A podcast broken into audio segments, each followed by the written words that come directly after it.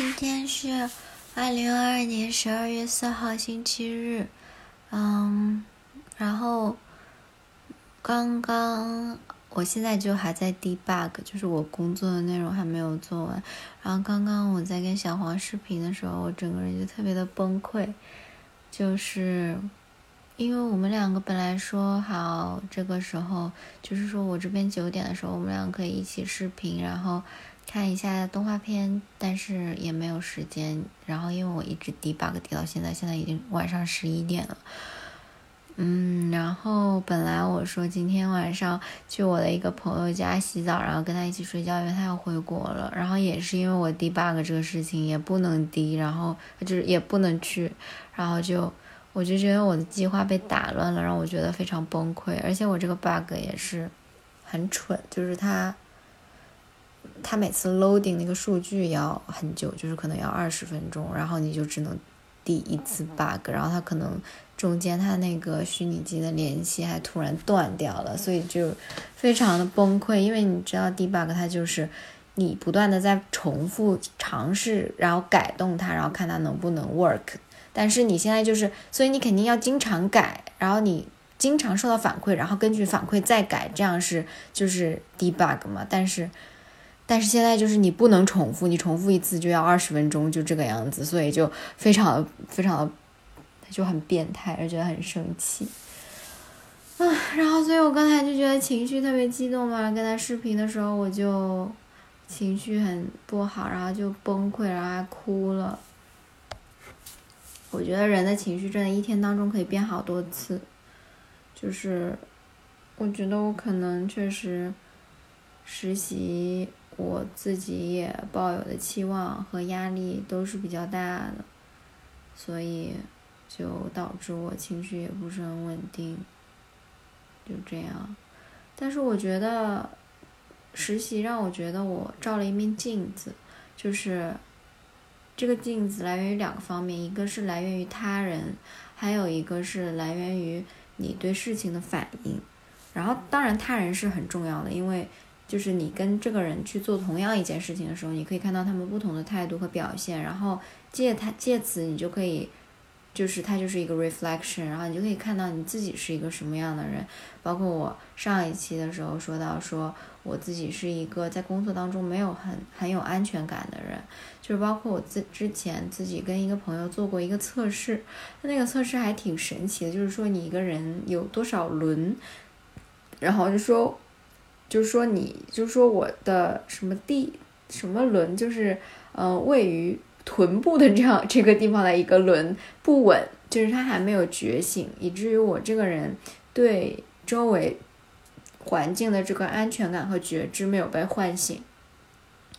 我觉得我确实也就是也是这样的，我当时还觉得是无稽之谈，但是我就是最近发现，说我确实是一个在。工作当中没有很有安全感的这样一个人，然后这个安全感是只有自己能够给你自己。就你不是一个，我就我不是一个内核很稳的人，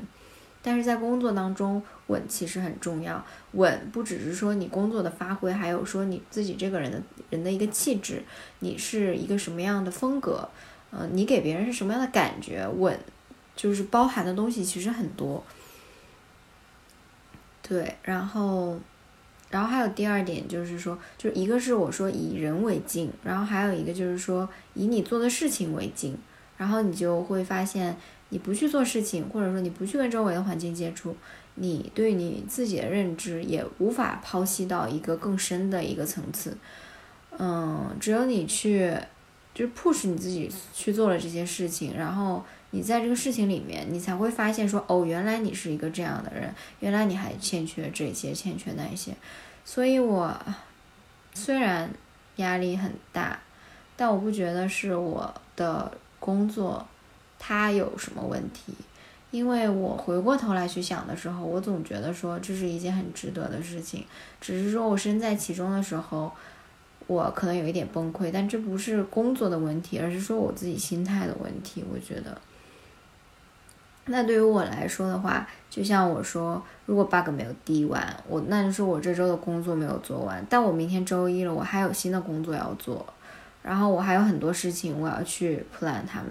schedule，然后但是我的工作还没有做完，怎么办呢？所以我觉得很重要的一点就是 communication，我要去把我现在遇到的这个 blocker 跟我的老板汇报，跟他说我有什么样的一个问题，然后怎么样我们能够把它解决掉。然后呃，我遇到他了是事实，但是我怎么能去把它解决掉，这个是比较重要的。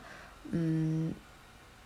对，然后就是说我尽量不要影响我其他的安排，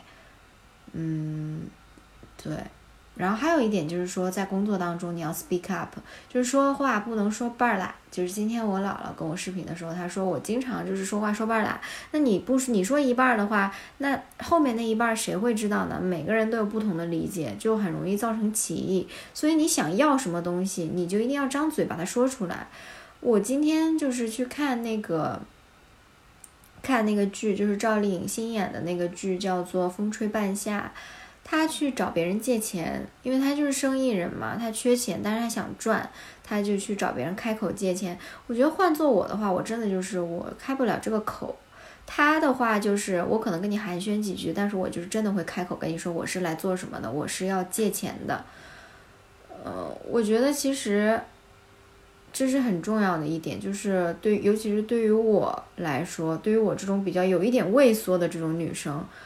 你能够去 speak up，不要去羞于表达你自己的需求，能够去向别人启齿你自己的需求，这个是很重要的一件事情。所以我觉得，嗯，就不要遮遮掩掩的，不要畏畏缩缩的，就是尤其是在工作场合，这是一个大忌，一定要。嗯，把你当下的情况和你想要的东西展现出来，嗯，说出来，然后就是都说嘛，会哭的孩子有奶吃，也不是说要你有奶吃，而是说你不说的话，没有人会明白你的需求，嗯，你也没有什么可脸红、可害怕的，就是摆脱掉自己的学生思维吧。我真的就是一个学生思维很严重的人。嗯，还有一些 update 就是说我最近呢打算。嗯，看一下之后去旅游的地方，因为我觉得生活没什么意思，就是最近，所以我想说去找一个什么地方旅游。我有点想去摩洛哥旅游，还有就是，还有我还有点想去南极。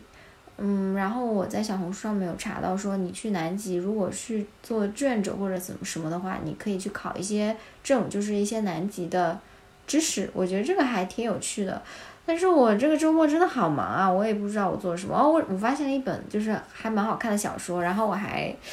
嗯，对，然后我最近在听广播剧《当年万里觅封侯》，这个也很好看，我充了钱去听。然后还有就是发现了一个剧《风吹半夏》也蛮好看的。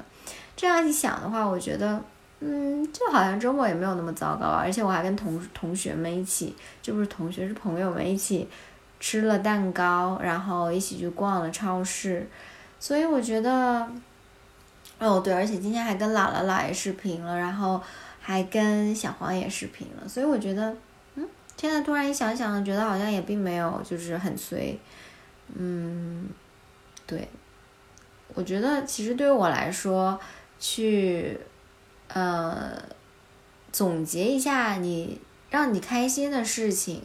时不时的，就是比方说一天或者两天，你去总结一下，这个是很重要的。因为如果尤其是你越不顺的时候，你可能就觉得说啊，我怎么生活里面全都是不顺的事情，或者说你就被一个不顺的事情。就是打破了你的整个计划，你就觉得天要塌了。但是如果你细数起来的话，你会发现，诶，我居然还有这么多开心的事情。只不过人的脑袋真的很奇怪，就这种好的事情就会倾向于去把它忽略掉，然后不好的事情你就倾向于去把它记住。就像看小说也是，喜剧的可能当时很开心，然后就忘了；但是悲剧的小说你可能会记十年。或者说记个五年十年都不成问题，你就还记得这件事情。我记得好像初中的时候看什么《悲伤逆流成河》，然后还有什么小说就忘了，反正就是就是那种有一点悲伤的东西，你反而能记得很久。我觉得这是大脑的一个倾向嘛，其实不太好。所以，嗯，多去总结一下这种东西，或者把它记录下来。嗯，也能够培养自己，就是对幸福的一个感知的能力。我觉得人活着嘛，最重要的还是体验，然后保持开心。